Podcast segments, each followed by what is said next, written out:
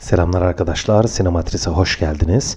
Bu haftaki programımızda eskimeyen filmler dosyamıza devam ediyoruz. Dördüncü program olacak bu. Ve size günümüz için hala eskimemiş, hala keyifle izlenen ancak geniş kesimlerin bilmediği, kısmen unutulmuş bir dönem konuşulmuş olsa da 3 tane filmden bahsedeceğim ve bu filmler gerçekten çok özel filmler. 3 ayrı türden film seçmeye çalıştım bu hafta. Geçtiğimiz haftalarda biraz birbirine benzer filmlerden bahsetmiştik ama ne yapalım 90'lı yıllar polisiye dedektiflik filmleri üzerine çok zengin ve güçlü yıllardı. Suç öyküleri 90'larda çok karşımıza gelmişti. Harika örneklerle karşımıza gelmişti.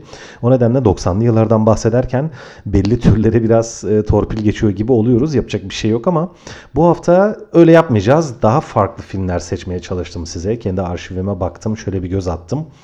Bunlar da benim hala yani bir, hani kendi zaten sinemayla tanıştığım dönemlerin böyle güçlü iyi filmleri zaten. Ben de hani biraz duygusal e, etkileri de kalıntıları da olan filmlerden ama bugün içinde hala e, yani ben bile açıp izlediğimde hiç eskimediğini görüyorum bu filmlerin. Hala keyifle izlediğimi görüyorum. Ve o nedenle biraz daha genç arkadaşlara, günümüz sinema severlerine de bu filmleri tanıtmak ve fark ettirmek istiyorum. Çok mutlu oluyorum bunu yapınca. Umarım e, bundan sonraki nesiller için de bugünün gençleri aynı şeyi yapacak fırsat bulur ve o motivasyona sahip olurlar diye düşünüyorum. Şimdi anacağım filmlerden birincisi 1987 yapımı arkadaşlar. Aslında bir yani film 87 yapımı yani bugün için kaç işte 33-34 yıl oluyor. Çok eski bir film ama filmde oynayanlar ve hani filmi yapanlar bugün için yani günümüz gençliği için de o kadar tanıdık isimler ki. Arkadaşlar film 87 yapımı ve Güneş İmparatorluğu Steven Spielberg'in yönettiği bir film. Ve filmin başrolünde 14 yaşında bir Christian Bale var arkadaşlar. Hani günümüzün en büyük yıldızlarından bir tanesi. Hani Z kuşağının böyle en sevdiği, en parlak isimlerden bir tanesi herhalde Christian Bale. Ya bu rolde onu izlemeniz lazım arkadaşlar. Yani tamam Batman falan okey süper ya zaten çok iyi bir oyuncu ona söyleyecek hiçbir şey yok. Ya bana deseler Christian Bale'in ne kadar iyi bir oyuncu olduğunu hangi filmle anlatırsın? Güneş İmparatorluğu derim. Hani bugünün filmlerini söylemem. Oscar aldığı filmler falan onlar. Hani artık kariyerinin böyle biriktirip biriktirip biriktirip getirdiği noktayı gösteriyor aslında. Ne kadar iyi bir oyuncu olduğunu görmek için ulaştığı noktadan çok işe nasıl başladığını, başlangıçta ne tür performanslar sergilediğini görmeyi mutlaka isteyeceğinizi düşünüyorum. Ya bu filmde Christian Bale öyle bir oyunculuk sergiliyor ki arkadaşlar 14 yani 1974 doğumlu hatta 13 yaşında oluyor yani filmde 1987 yapımı olduğuna göre. 13 yaşında bir Christian Bale izleyeceksiniz ve inanamayacaksınız iddia ediyorum. İnanamayacaksınız zaten Steven Spielberg sinema tarihinin böyle gençlerle yani ya da genç de demeyeyim çocuklarla E.T.'den belli olmuştu zaten işin o tarafı. Çocuklarla en iyi anlaşan yönetmenlerden bir tanesi olduğu için çocukları yönetmede böyle olağanüstü bir beceriye sahip olduğu için Steven Spielberg E.T.'de çok büyük bir başarıyı imza atmıştı. Tüm sinema tarihinin en değerli, en güçlü, en çok böyle tabi para da kazanan filmlerinden bir tanesini yapmıştı ama Empire of Sun'da Güneş İmparatorluğu'nda çok farklı bir iş çıkarıyor arkadaşlar. Çünkü bu film E.T.'deki gibi öyle Yine tabii e, Spielberg filmi bu. Neticede bir duygusal bir ton var işin içerisinde. Steven Spielberg olur da işin içerisinde duygusal bir ton olmaz mı? Olur. Her zaman olur. Bu filmde de var. Ama bu filmin esas numarası arkadaşlar duygusallığın yanında çok ağır, sarsıcı, hem üzücü ve böyle yani korkutucu demeyeceğim ama e, yani insanın böyle iliklerine işleyen bir savaş atmosferi var. Filmde arkadaşlar bir e, savaş kampında öyle söyleyeyim hani uzak doğudaki bir e, Çin'de bir savaş söz konusu oluyor ve bu savaşta ailesiyle orada yaşayan e, üst düzey bürokrat veya büyükelçi gibi bir ailenin çocuğu olan Christine Bale dediğim gibi o filmde de 11 yaşında bir karakteri canlandırıyordu yanlış hatırlamıyorsam. O yaşlarda işte 11-13 falan ailesiyle oradayken hani oralı değil hani uzak doğulu bir çocuğu tabii ki canlandırmıyor Christine Bale. Ailesiyle oradayken bir savaş çıkıyor bir savaş patlıyor ve bu savaşın ortasında ailesini falan kaybediyor batılı bir çocuk uzak doğunun göbeğinde bir savaşın ortasında ve bir savaş kampına düşüyor arkadaşlar. Esir kampı gibi, savaş kampı gibi bir yer. Orada hayatta kalmaya çalışıyor ve tüm bunlar aslında filmin içerisinde bulunduğu atmosfer. Çünkü filmin esas meselesi bu değil. Filmin esas meselesi ne biliyor musunuz arkadaşlar? Bu çocuk uçaklara inanılmaz hayran ve meraklı bir çocuk. Filmin esas olayı bu. Çocuk uçak meraklısı, uçaklara hayran, uçmaya hayran, uçuyor yani insan ya yani insanoğlunun uçuyor olmasını böyle bir, bir tür büyü, bir, bir tür böyle hani magic yani hani bir sihir olarak görmüş.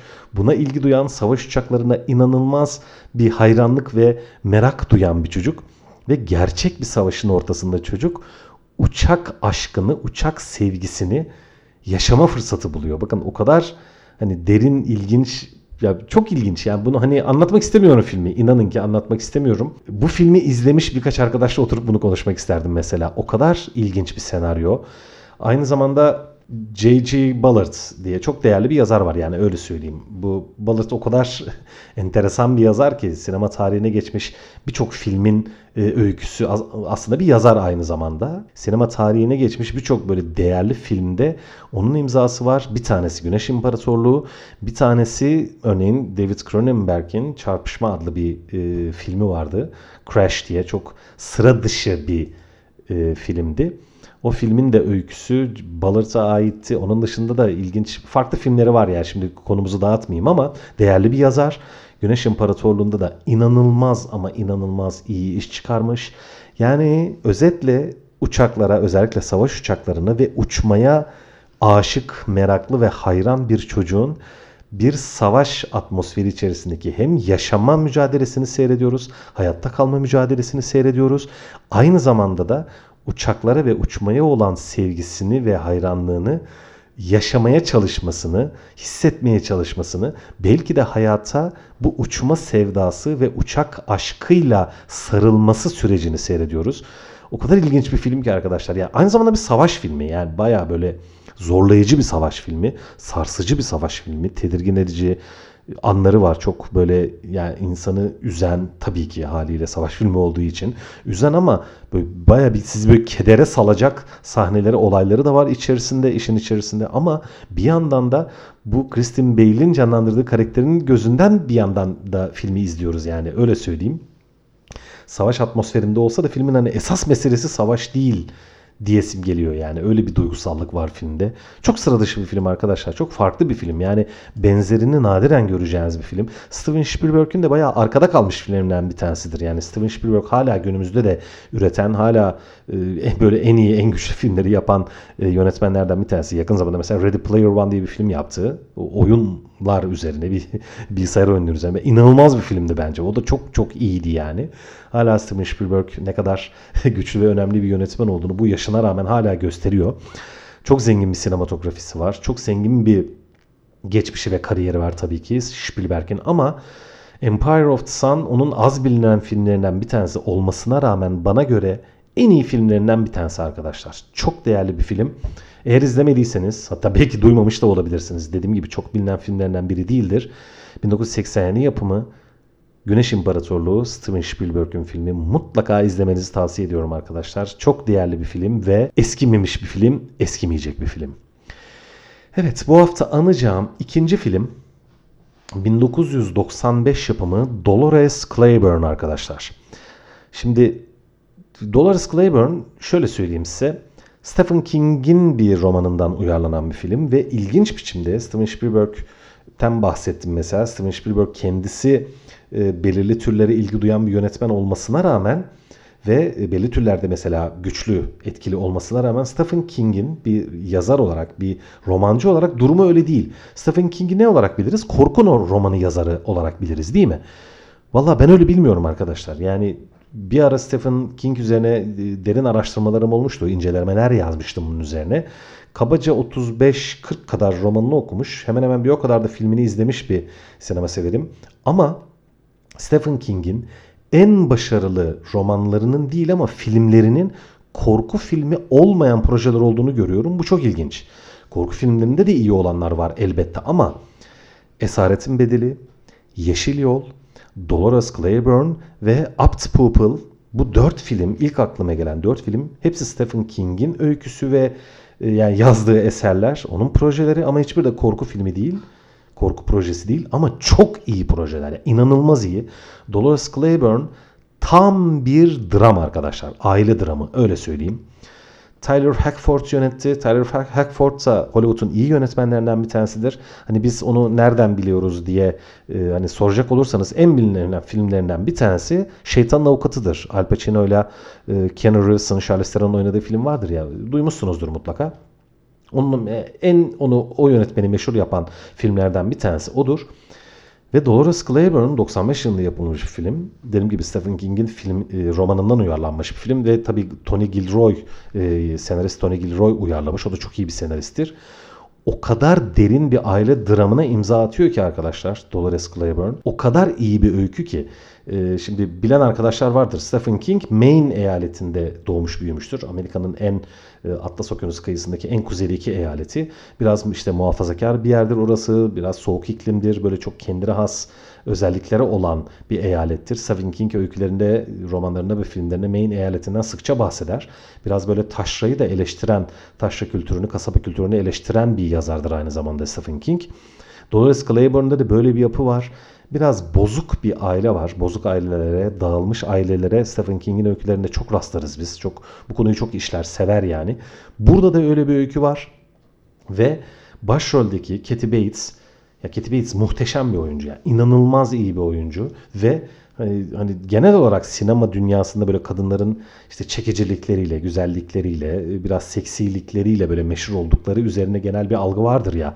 Ha işte çok güzel kadın tabii ki meşhur olur. Birçok başrol veya yıldız oyuncu gerçekten güzel, çekici, hoş kadınlardır böyle. Şimdi Kathy Bates öyle değil demek istemiyorum ama o özelliğiyle öne çıkan bir kadın değildir en azından. Genel Hollywood e, böyle kadınlarına hani starlarına göre çok daha farklı görünümde ve oyunculuk e, tercihlerinde olan bir kadın.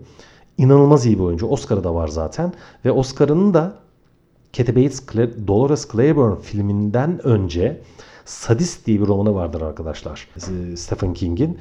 1990 yılında Misery onun da uyarlaması yapıldı ve yine orada Kathy Bates oynadı. Yani Kathy Bates'in e, Stephen King'in öykülerindeki böyle kadınlara çok uyum sağladığını buradan iddia edebiliriz ve Missouri'deki 1990'daki rolüyle Kathy Bates en iyi kadın oyuncu Oscar'ı almıştı. İşte ondan sonra Missouri'den sonra Kathy Bates Taylor Hackford'ın e, Dolores Claiborne'un de Claiborne filminde yine Stephen King'in bir karakterini canlandırdı o kadar iyi oynuyor ki yanında da Jennifer, Jennifer Jason Leigh var. O da çok iyi bir oyuncudur. Christopher Plummer çok iyi bir oyuncudur. John C. Reilly çok yani David Statham çok iyi oyuncular var filmde. Nefis bir aile dramı, karmaşık bir öykülemesi var. Çok basit, düz bir öykü değil ve parçalanan bir ailenin, parçalanmış bir ailenin ailesini korumak için hepimizin yani kabullenemeyeceği ya da hani e, ahlaki olarak doğru ya da doğru bulmakta biraz zorlanabileceğimiz, pürüzlü bulabileceğimiz tercihler yapmak zorunda kalan bir annenin öyküsünü anlatıyor. İşin içerisinde bir cinayet var, bir polis var, bir anne var, bir baba var, e, şüpheli bir baba ya da annesiyle kopmuş bir e, kız çocuğu var, evlat var. Öyle söyleyeyim. Hani çok dramatik bir film ama bizi içerisine çektiği dramatizmi bir duygu sömürüsüne hiçbir zaman taşırmayan, duygulu olmaya çalışmayıp zaten hani öyküsü gereği sarsıcı olan bir film karşımızda. Tyler Hackford nefis bir yönetmenlik. Ya o kadar iyi yönetmiş ki ya mekanlar çok güzel, karakterleri sunumu çok güzel, filmin öykülemesi hani bir öncesini anlatıyor olayın bir sonrasını, tekrar öncesini, tekrar sonrasını ve bence filmin yine en çarpıcı taraflarından bir tanesi yani bir şekilde evinden e, yine filmde hani birçok ayrıntı var, ince ayrıntı var, bilinmeyenler var, gizem var filmde. Onun için size ipucu vermemeye çalışıyorum ama bir ya genç bir kızın evden, ailesinden kopup gitmesi ve çok uzun yıllar görmediği annesinin tekrar yanına dönmek zorunda kalması gibi bir durum var ve o kadar uzun yıllar annesiyle görüşmeyip tekrar dönüp annesiyle bir ilişki kurmak zorunda kalan da bir büyük şehirli kadın var işin içerisinde öyle söyleyeyim. Yani neresinden övsem bilemiyorum. Dolores Claiborne çok değerli bir film arkadaşlar. Böyle drama deyince, aile dramı deyince, tür olarak aile dramı deyince benim ilk aklıma gelen filmdir. Hala izlerim böyle arada bir açıp o nefis sahneleri, nefis oyunculukları, o puslu, o soğuk atmosferi, o sarsıcı yani ne, gerçekten neresinden öveyim bilemiyorum şimdi çok uzatmayayım. Neyse e, 1995 yapımı Dolores Claiborne filmi çok sarsıcı, çok değerli ve dosyamıza da uygun biçimde Eskimeyen bir film arkadaşlar. Hiçbir zaman da eskiyeceğini düşünmediğim bir film. Eskimeyecek olan filmlerden bir tanesi. İzlemediyseniz mutlaka izlemenizi tavsiye ediyorum. Büyük keyif alacağınıza inanıyorum. Bugün anacağım son film evet e, bayağı daha bir böyle Dolores Claiborne'dan sonra bambaşka bir duyguya gireceğiz. Girmemiz de iyi olacak. 1997 yapımı As Good As It Gets diye bir film arkadaşlar. Bizde Benden Bu Kadar diye gösterim almıştı, gösterime çıkmıştı. James L. Brooks'un yazıp yönettiği bir film. Ya Jack Nicholson'ın 3. E, Oscar'ını aldığı film. Yani çok iyi bir film arkadaşlar ve bir yani komedi aslında. Geçtiğimiz hafta komedi tavsiyelerinde bulunmuştum ya aslında orada da anabilirim ama saf da bir komedi filmi sayılmaz.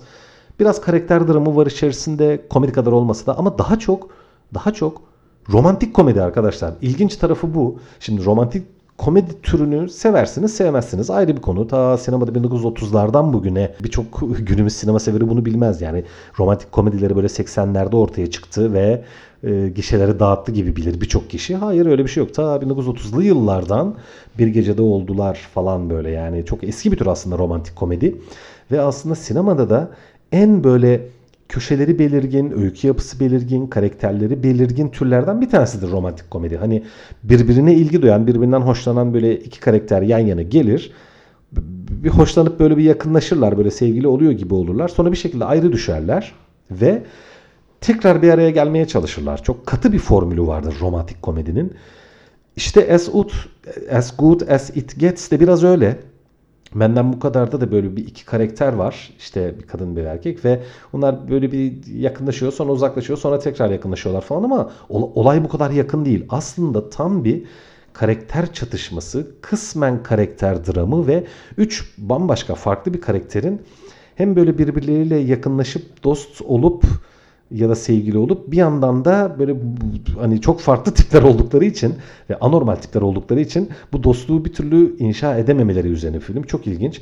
Bir tane karakterimiz var. Yazar, takıntılı, böyle davranış bozukluğundan muzdarip bir yazar karakter. Jack Nicholson oluyor bu. Onun eşcinsel yani gay bir e, ressam komşusu var. Ve ya o kadar ilginç ki şimdi filmde ha bir de bu yazar karakter sürekli gidip lokantada yemek yiyor ve o lokantanın da bir de e, garsonu var. Garson Carol var. Üç tane karakter var filmde öyle söyleyeyim. Ana karakter. Bu üç ana karakter bir şekilde yakınlaşıp bir yolculuğa çıkmak zorunda kalıyorlar. Yani hani filmde bu sürekli vurgulandığı için öyle tanıtmam tanıtmak zorunda kalıyorum hani gay ressam diye. Çünkü bu filmde vurgulanıyor. Yoksa gay olup olmaması önemli değil tabii de. Ama filmde bu bayağı önem arz ediyor o karakterin eşcinsel olması.